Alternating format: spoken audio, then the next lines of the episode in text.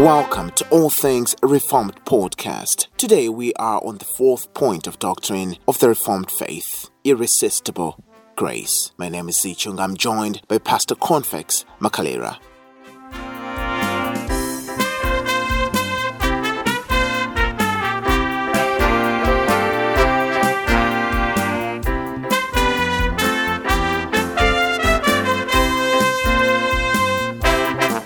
If you offer me an act of grace, can I reject it? You can. You can reject uh, an act of grace and even sadly from God Himself. Give me an example where an act of grace from God can be rejected. Yeah, before I can answer you, see, I know now we come to the uh, to the I, irresistible grace. Yeah. And again, uh, just like limited atonement or total depravity, this can be subjected to some misunderstanding uh, because it can seem like man is not able to reject the grace of God. Just as you rightly asked, can I reject the grace of God? But we know that man rejects the grace of God. The preaching of God's word is a means of grace it is a grace of God that um, you see He can bring you at a place or a point where you can hear the gospel preached. It's a means of grace. But does it mean everyone who comes to hear the word of God believes it? I say, oh, wow, the Lord is so gracious to me. I need to believe in Him and be saved. No. No. So there are some people who are sitting under the preaching of God's word, which is grace, God's act of grace to them. They hear the word, but they reject the word and continue their sin. They have rejected, they have resisted the grace of God. So it is possible to resist the grace of God. So this doctrine, um, maybe before we get there, yeah. the Reformed faith talks about two kinds of grace: yes. common and special grace. Yes. How do we differentiate these two so that we're we're clear before we get into this grace you're talking about? Yes, yes. So yeah, a very good question as well, Z. Uh, that's exactly what we see in the Bible. When you open your Bible and just study on grace, you're going to see quickly that there are two types of God's grace common grace, uh, which is God's grace to everyone. So, a good example is the one we find in Matthew chapter number 5. The Lord makes the rain to fall on the field or in the garden of unbeliever and a believer. The Lord will not say, Well, that person doesn't believe in me. My rain will not go to his field or to his garden. He doesn't do that. That person doesn't believe in Christ will still receive the rain, the same amount as the believer. So that is God's common grace. But also think of um, other people who are gifted. Uh, I think we have said it in one of the episodes uh, that we are using this mic here, we are using this computer here to record. Uh, but it could be that these people who made these things are not believers. But here we are, we are using them to preach the gospel, to record uh, the gospel that will go out online and people will listen. That is God's common grace. Musicians. Yeah, musicians. They can sing songs that can move you. Uh, that can even make you consider, say, well, i have been doing bad things. I need to change. You, it might not be repentance, spiritually speaking, mm. but it can change your ways. Ah, maybe drinking is so bad. I'm wasting my money.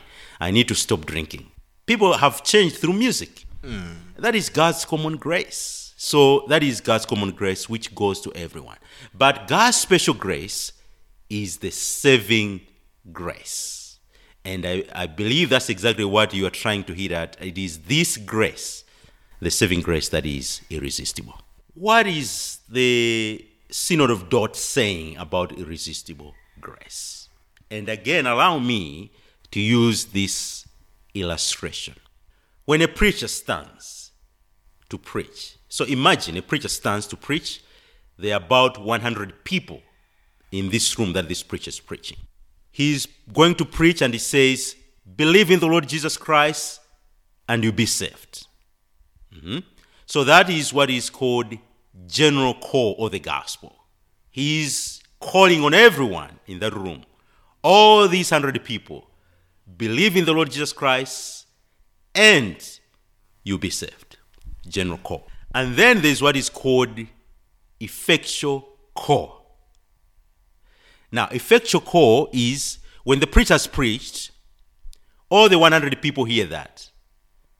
And maybe they might say, oh, well, that's a good message. Oh, thank you, preacher. But then you might find maybe two or three or four or five who say, hey, this message has convicted me. I really need to believe in this Jesus. I need to be saved. And they pray that the Lord should forgive them and receive them as the children of God. To these people who have responded, the preaching was not just a general call, it was effectual call. In that, it has produced fruits of repentance in them. And really, irresistible grace has to do with effectual call. That when the Lord sends an effectual call, it will surely work.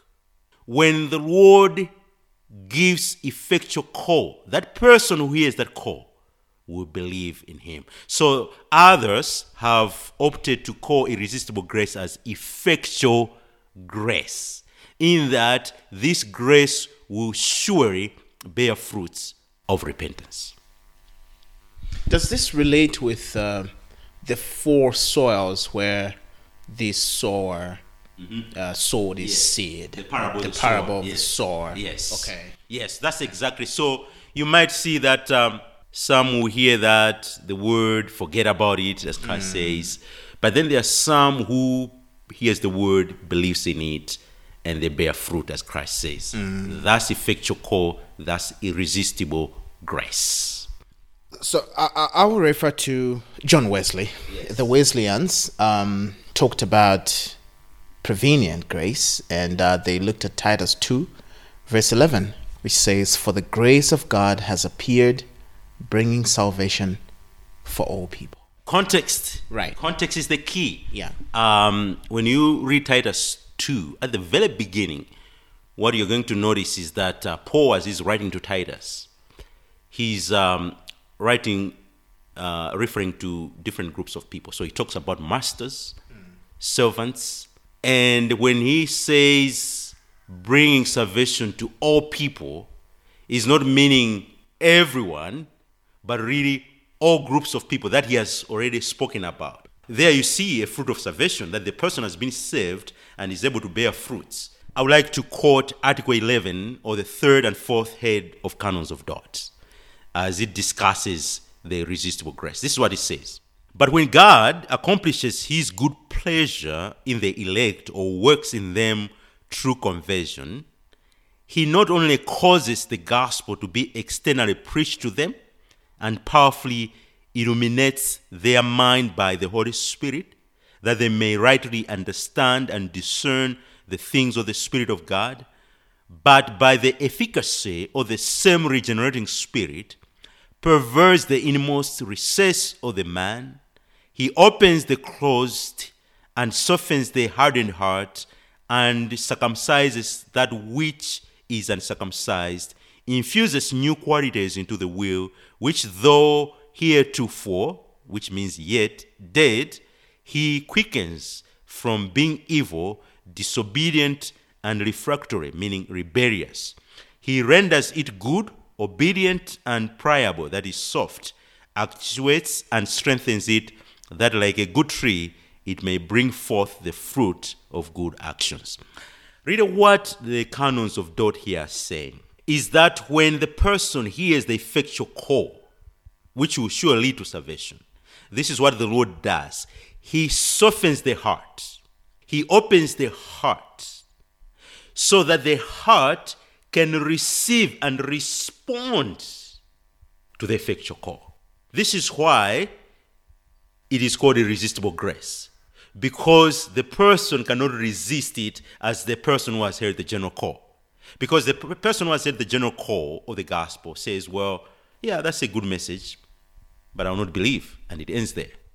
But once it has moved from the general call to effectual call, the grace has already been provided. And it is a saving grace that will soften the heart and make this person believe. So here, as the Lord is doing that, regeneration has already occurred.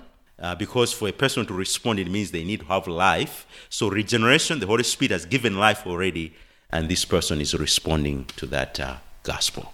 This also is where we leave it for today. Please email us your thoughts about the program and any questions you may have. You can email us on atreformed at gmail.com.